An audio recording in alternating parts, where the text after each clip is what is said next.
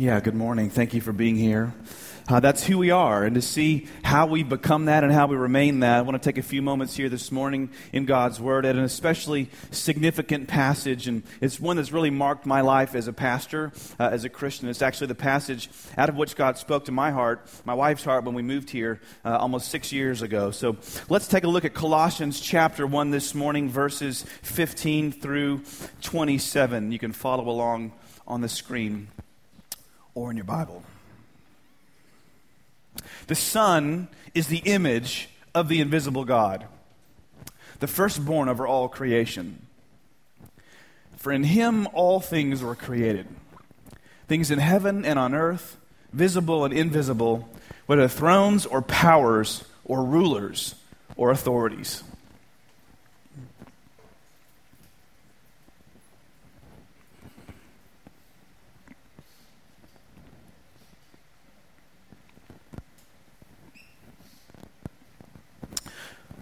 All things have been created through him and for him. He is before all things, and in him all things hold together. And he is the head of the body, the church. He is the beginning and the firstborn from among the dead, that in everything he might have the supremacy. For God was pleased to have all his fullness dwell in him, and through him to reconcile to himself all things, whether things on earth or things in heaven, by making peace through his blood shed on the cross. Once you were alienated from God and were enemies in your minds because of your evil behavior. But now he has reconciled you by Christ's physical body through death to present you holy in his sight, without blemish and free from accusation if you continue in your faith, established and firm, and do not move from the hope held out in the gospel. This is the gospel that you heard and that has been proclaimed to every creature under heaven, and of which I, Paul, have become a servant. Now I rejoice in what I am suffering for you, and I fill up in my flesh what's still lacking in regard to Christ's afflictions for the sake of his body, which is the church I've become its servant by the commission God gave me to present to you the Word of God in its fullness, the mystery that has been kept hidden for ages and generations, but is now disclosed to the Lord's people. To them, God has chosen to make known among the Gentiles the glorious riches of this mystery, which is Christ in you, the hope of glory. It's God's Word. Say amen to that. Yeah. 20 years ago this fall, Mosaic Church was planted here in Austin, Texas by a man named Dave Soto. First and originally as Morning Star Christian Church, and then as Christ Community Church, and of course now as Mosaic. And you can see just from that one sentence alone, there have been a few changes here over the years. Many, actually. And, for all God's done in us and through us this morning, we, re, we rejoice. But as much as today we're going to celebrate the last 20 years, this morning I'd also like to ask what about the next 20? What about the next 20 years? What can we hope for? Really, what should we be hoping for over the next 20 years? And let me give you a couple choices. Should we, on one hand, hope for Mosaic to continue more or less unchanged. You know, it's doing good. Do you love it? It's, it's what we are right now. Should we, should we, you know, do we don't want it to change? Or should we pray, on the other hand, that God would do something totally new and different. And before I give you what I think the answer should be, let me give you one thought to set it up. One of the most amazing things about our culture, in case you hadn't noticed, is about is how much really our culture has changed over the last 20 years. When it comes to basic fundamental assumptions about the world and about culture. And in case this truth is lost in you, in case you've forgotten how much the world's changed, just go home this afternoon. Turn on Netflix, watch an episode of The Fresh Prince of Bel Air, and prepare to have your mind be blown. Yeah. And in the same way, the challenges that our culture has, the surrounding culture has with Christianity, those have changed too.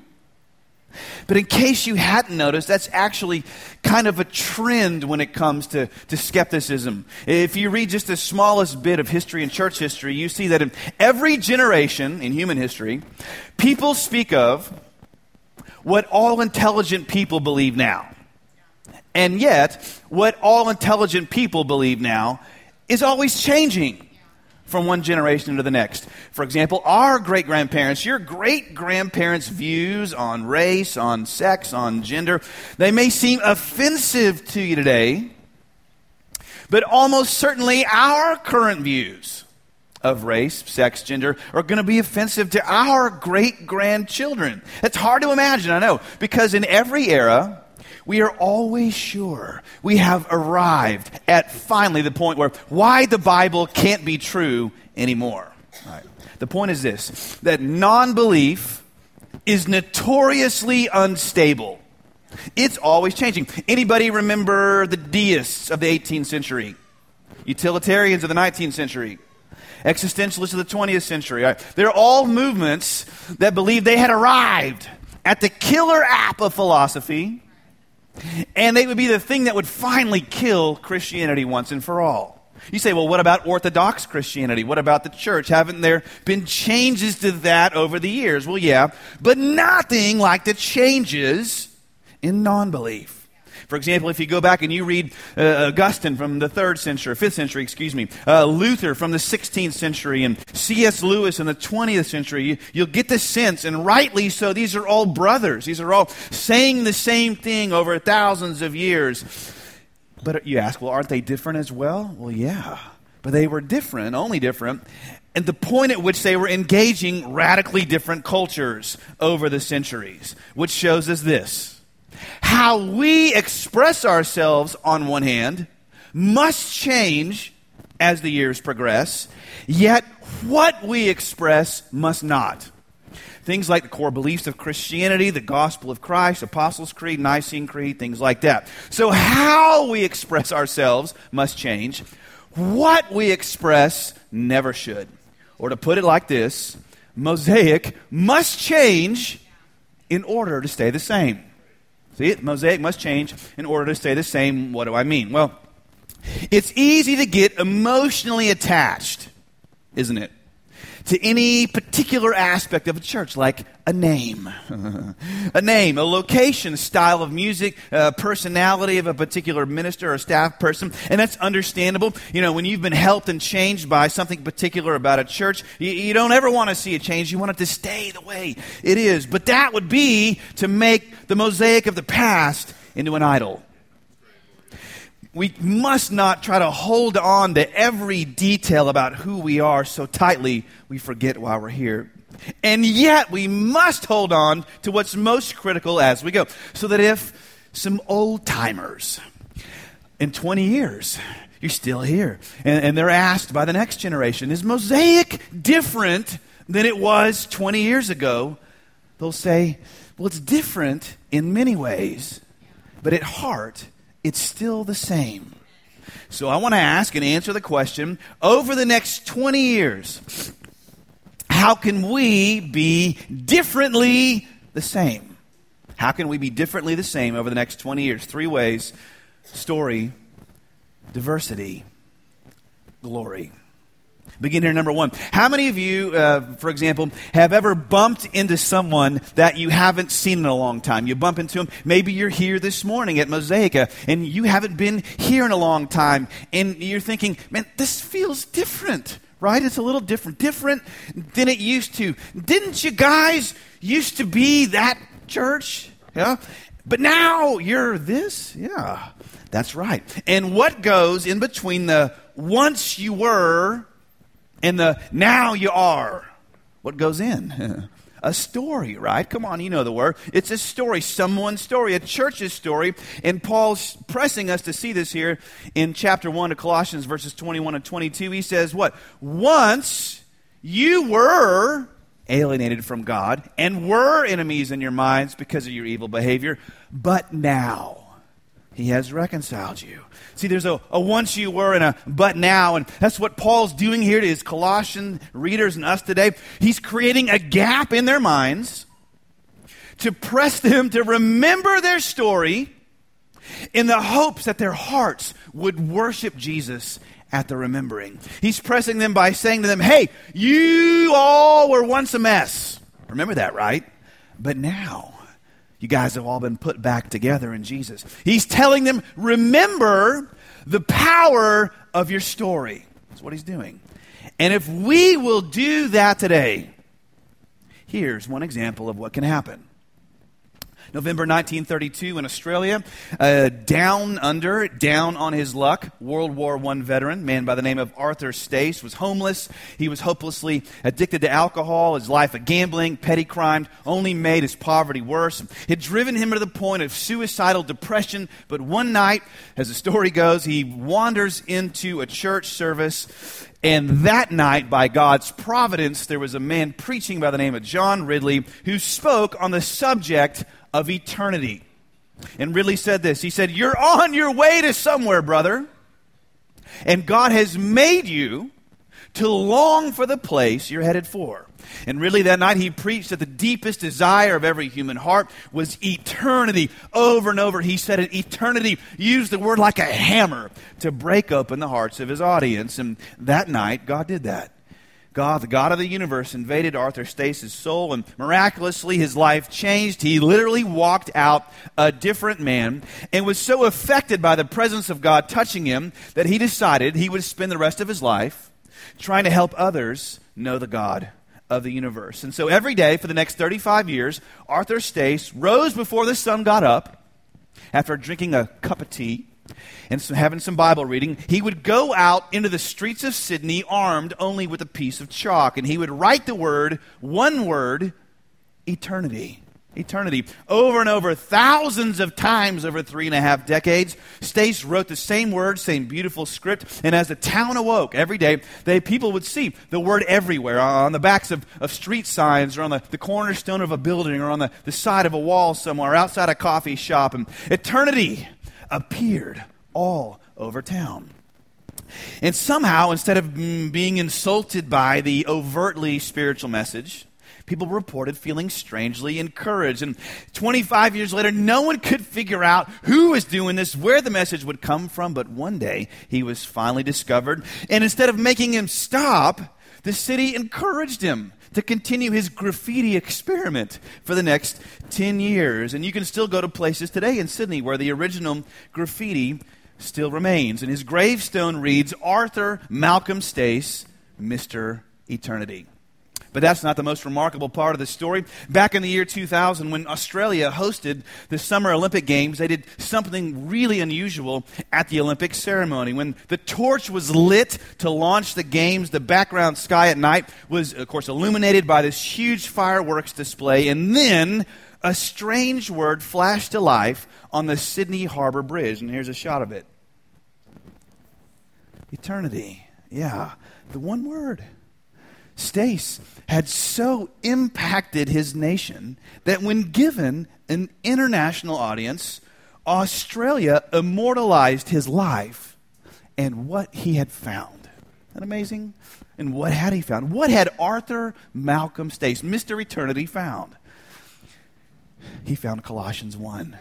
He found the only thing that could not only pull and hold his life together, but the only thing that can pull and hold your life together. And the only thing that can pull and hold nations and cultures and the church together, he had found the person, the true story of Jesus Christ. And in that one word, Arthur Stace was writing his story all over the city. The power, can you see, of one man's story changed a city.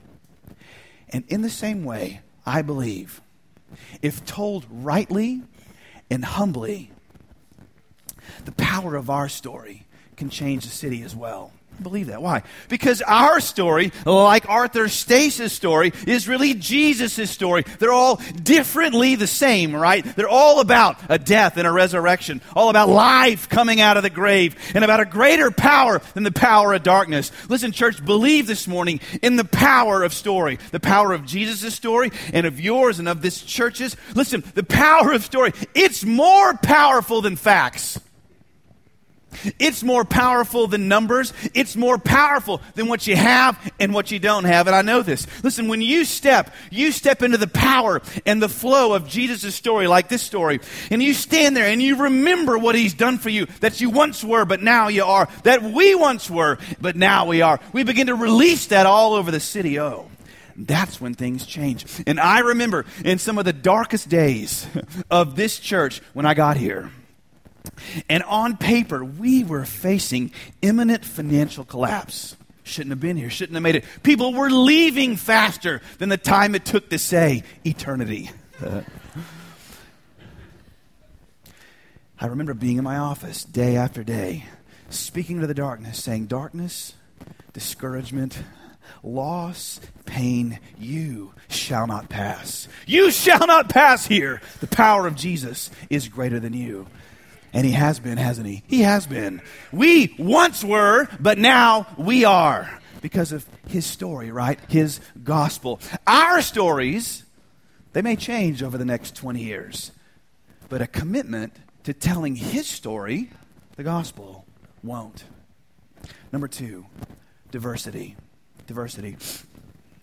Over the past 20 years, as you may know, arguably more than anything else, our ethnic and, and, our racial diversity has been the calling card of our church in the city. Why? Well, it's not just because we believe it's a good idea or something that we kind of like to pat ourselves on the back about. No, it's way beyond that and far deeper than that. Let me show you.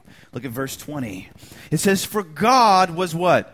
Pleased to have all his fullness dwell in him, that's Jesus, and through Jesus to reconcile to himself, that's God, what?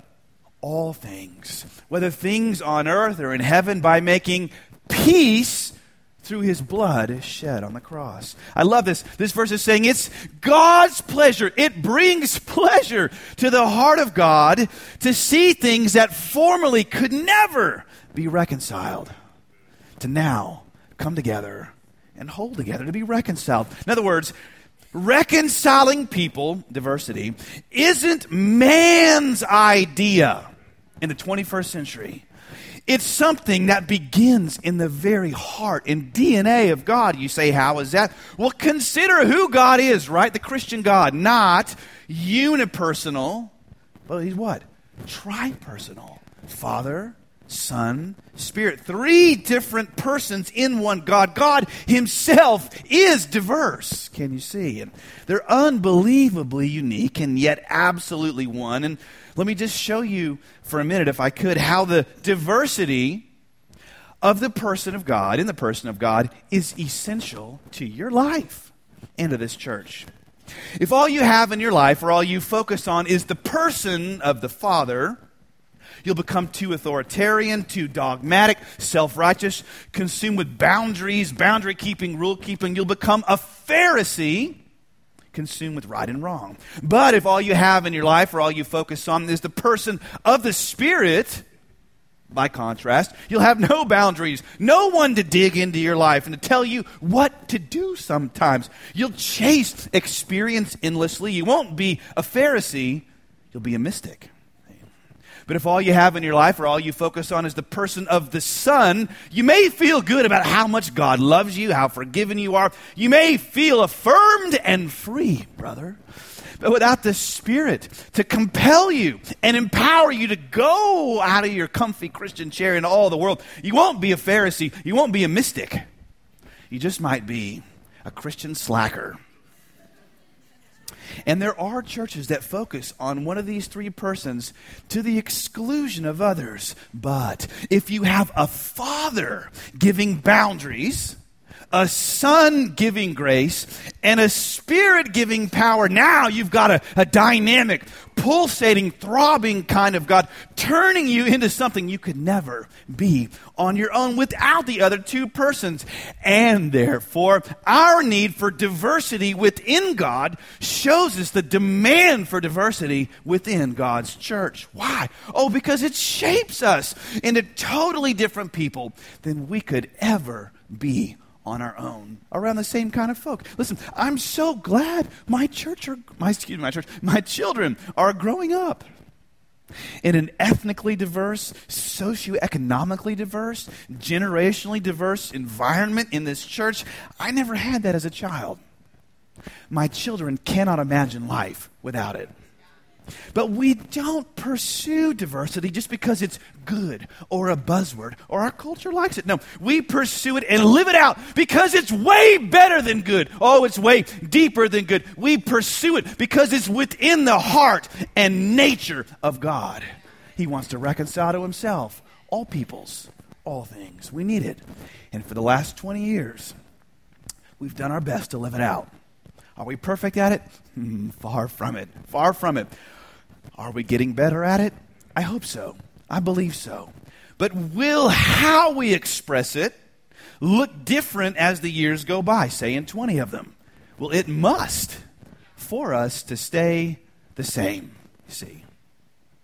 Number three, finally, glory. Now, as we get into this last point, as we set it up, I'm going to ask the ushers to begin to pass communion. Uh, so don't, don't, don't sort of worry about them as the elements go by. Go ahead and take those and hold those, and we'll receive them all together at the end here of this final thought.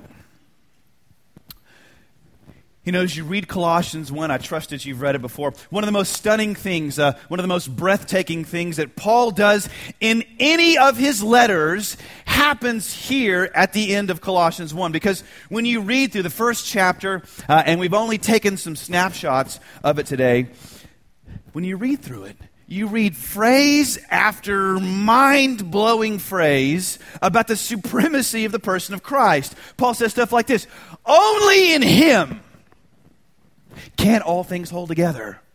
Only in Him do, do all things hold together. Only in Him, Paul says, can everything find its meaning. Only He is above every throne, right? Every power, every president, every prime minister. Only Jesus can carry history, Paul says. It's all about Him. It's all about Him. And after a whole chapter of this roller coaster through the heart of Christ, Paul drops a stunner of an ending on you at the end of the chapter. He says, All right, you've heard that, but do you want to know where the real glory shows up? The real power of Christ, where the real riches and magnificence, and the word he uses, the real mystery of Christ shows up. He says, Ready for it? He says it's in people. In people. At first, it's all about Jesus. Then he says, but it's about people. People, he said, the messed up, broken church people, he says, is where you find the greatest display of God's glory. He puts it like this He says, Christ in you, the hope of glory. And the you here, by the way, isn't singular. Thank you very much, Americans in the room. It's plural, as in y'all. Y'all. Better yet, as in all y'all. Christ, he's saying, Christ in all y'all. That's the hope of glory. In other words, when people see Jesus, not in one person, but in a group of people, a group of diverse people, even, that gives a city hope. Christ in all y'all, he says, is the hope of glory. And how do people see that fleshed out? It's this when people see us doing for others what we know Jesus did for us, the world's going to have hope when they see us suffer for and sacrifice for one another and for others. You say that's taking it a bit too far. Not at all. Look at what Paul says in verse 24. He says, Now I rejoice in what I am. What's the word? Suffering for you. And I fill up, you got to catch all these words, fill up in my flesh what's still lacking in regard to Christ's afflictions for the sake of his body, which is the church. This is almost weird, right? I mean, on one hand, it's almost like saying what Christ suffered, oh, it's not enough. It's not, not sufficient. And in a sense, that, I mean, that can't be true. Or can it? Or can it? He's saying, yes, Christ is perfect. Jesus' atonement is perfect. Read Galatians. Yes, Jesus is everything. But what, he's saying, what the totality of who Christ is, supreme, before all things, head of the body, what that person of Christ, he's saying, compels me to do is to get up next to and take a bullet for the church of Jesus. He's saying, I'm going to get in there and suffer with and stand next to and hang on to those broken people so that Jesus can be more real to them. And look at who he's saying he's doing it for. What kind of person? It's not just the lost, not just skeptics, not just people who don't believe. And listen, if that's you, you are critical to us, important to us. Man, my heart beats for people who don't know Jesus. But Paul says here in this passage, I'm going to get up next to and I'm going to take a bullet for the church. Paul says, I'm glad I can suffer for Christ's body. How many of us can say that today? How many of us can say, along with Paul, it's a privilege to be able to suffer for my church? Hmm. Now, the reason many of you have come here and you've tasted hope, you've tasted a bit of God's glory, is because there are people in this room who can say that. There are people like Dr. John Lloyd, be here in a few moments, coming from work, of course. Stepped into a mess in 2009 to serve as the interim pastor here when the previous pastor stepped out in the middle of yet another crisis. John's still a doctor. He's suffering the loss of the tragic death of his wife's parents. He stepped into a vacuum, led the church through countless hours and months of discussions and phone calls and heated arguments and dealing with you, some of you, into a place of stability and a new church government while Aaron Day is keeping their hall, their five children's world together and his world together and spinning. There are people like Dr. Quinn Smith, who volunteered as a full time children's work uh, minister because we had no money to pay her. For years, she's served in the role with three small children, including one with significant health issues. People like Brett and Melissa Milliken, who have served in every way the church has needed them to, including, I think I lost count somewhere, youth ministry, homeless ministry, missions, coffee bar, community groups, foundations membership, being the executive pastor, chief pastoral care, on staff all at once, one position. People like Philip and Kristen Edwards, Dan and Beth Allen, stepped into a void in our worship department. For years, it was the most dependable part of our church. You may not have known who was preaching, and you didn't know if anybody else was going to be here besides you, but you knew when you came, you'd encounter God. People like Dave and Stacy DeStefano, whose faithfulness and service and financial generosity have been the backbone of this church. They've touched every department, every way. People like D- Pastor Dan Davis. Are you here today, Dan Davis? I think he, maybe he's coming to one of our services here. He helped shepherd us through a critical moment and at an ir- irreplaceable time helped us become who we would be. People like Robert Sherman, Paul Leach, who have held more hands, they've endured more indignities from other Christian leaders than any two men should have had to. They, they've been like Paul, they've taken bullets for the church. People like Glenn Milburn, Charlie Pitkin, Leon Stewart, they stepped up when the church was in need of people stepping up, even when they didn't feel like it, and when they didn't feel like they knew what they were doing. People like Jamie Smith, who has done more and given more and served more and loved more than just about any human being can possibly have given. People like our deacons here, our staff here, campus missionaries, they serve behind the scenes. They carry massive amounts of weight and responsibility, and they do it without a lot of thank yous, without a lot of attaboys and pats on the back. People like Galen Simone, who have grown. Galen's grown from this amazing church member into like super elder uh, over the last few years. You like, where's Galen gone to? He's changing his outfit. He's changing his costume. He's, he's getting into and flying around somewhere. And he and Simone They've filled up in their own flesh what's been lacking in a lot of people's lives. See, over and over, there have been countless people, members, so many of you I don't even have time to name who have been here since before 2009 8. A small army of volunteers in this church, you've done the same. Now, when I told those stories, what did you feel a bit of in your heart? Did it feel like hope? Uh, feel like glory? That's what it was. Christ in all y'all, all of us, the hope of glory. What will it be like in 20 years? It'll be different. It'll be the same, though. Be the same. A diverse people living out Jesus' story, looking like the hope of glory for the world. Can you say amen this morning? Let's go to him in prayer for a moment. Father, we come in Jesus' name. Lord, we just thank you for our time here. Thank you for this morning, all that you've done in our hearts and lives. Lord, we come to you humbly, acknowledging, as we've read, it's you who have made us and not we ourselves. We're your people, sheep of your pasture. Give us grace to be diverse, power to share our story, and faith to be able to be your glory to the world. In Jesus' name, amen.